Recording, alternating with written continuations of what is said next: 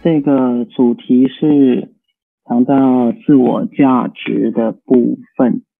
其实先想做一个简单的一个开场，因为这个题目其实是一个非常的一个大众化的题目，这个题目也非常容易流于世俗标准或社会标准。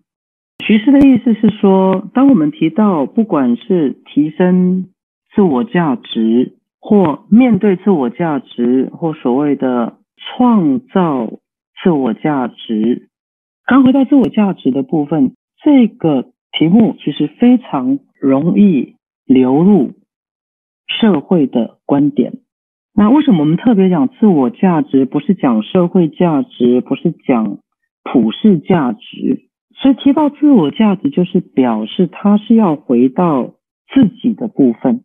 其实从几个部分谈起哈，一个部分是知道成功学这个东西吗？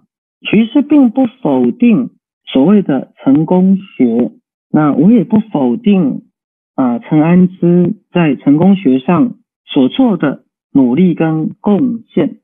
但是后来我听到一句话，就是。陈他提到陈安之想要成为世界首富，所以当现在许医师提到这个角度哈，所以是不是成为世界首富，你才证明的自我价值？那我我相信很多人的自我价值很类似这样的一个切入的角度，就是当我成为世界首富了，我就证明了我的自我价值。当我没有成为之前，可能我不认为。我自己是有价值的，所以当这个过去陈安之的工作人员提到说，可能他们的一个认知是成功学、自我价值、世界首富是相连的。其实回应了这个同学一句很很不要脸的一句话哈啊，我跟他说，其实许医师自认为。我现在就是世界首富了。他说，陈安之的目标成功学是要成为世界首富。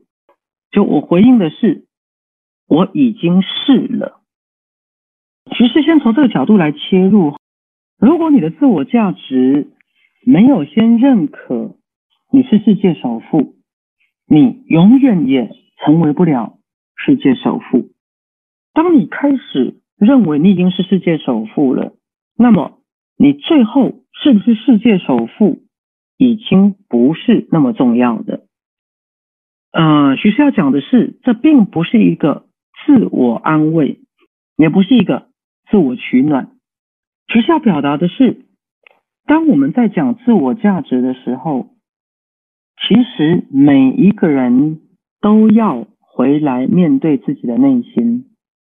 我觉得所谓的价值是什么？什么是我觉得的价值？然后什么东西是我觉得的有价值或没有价值？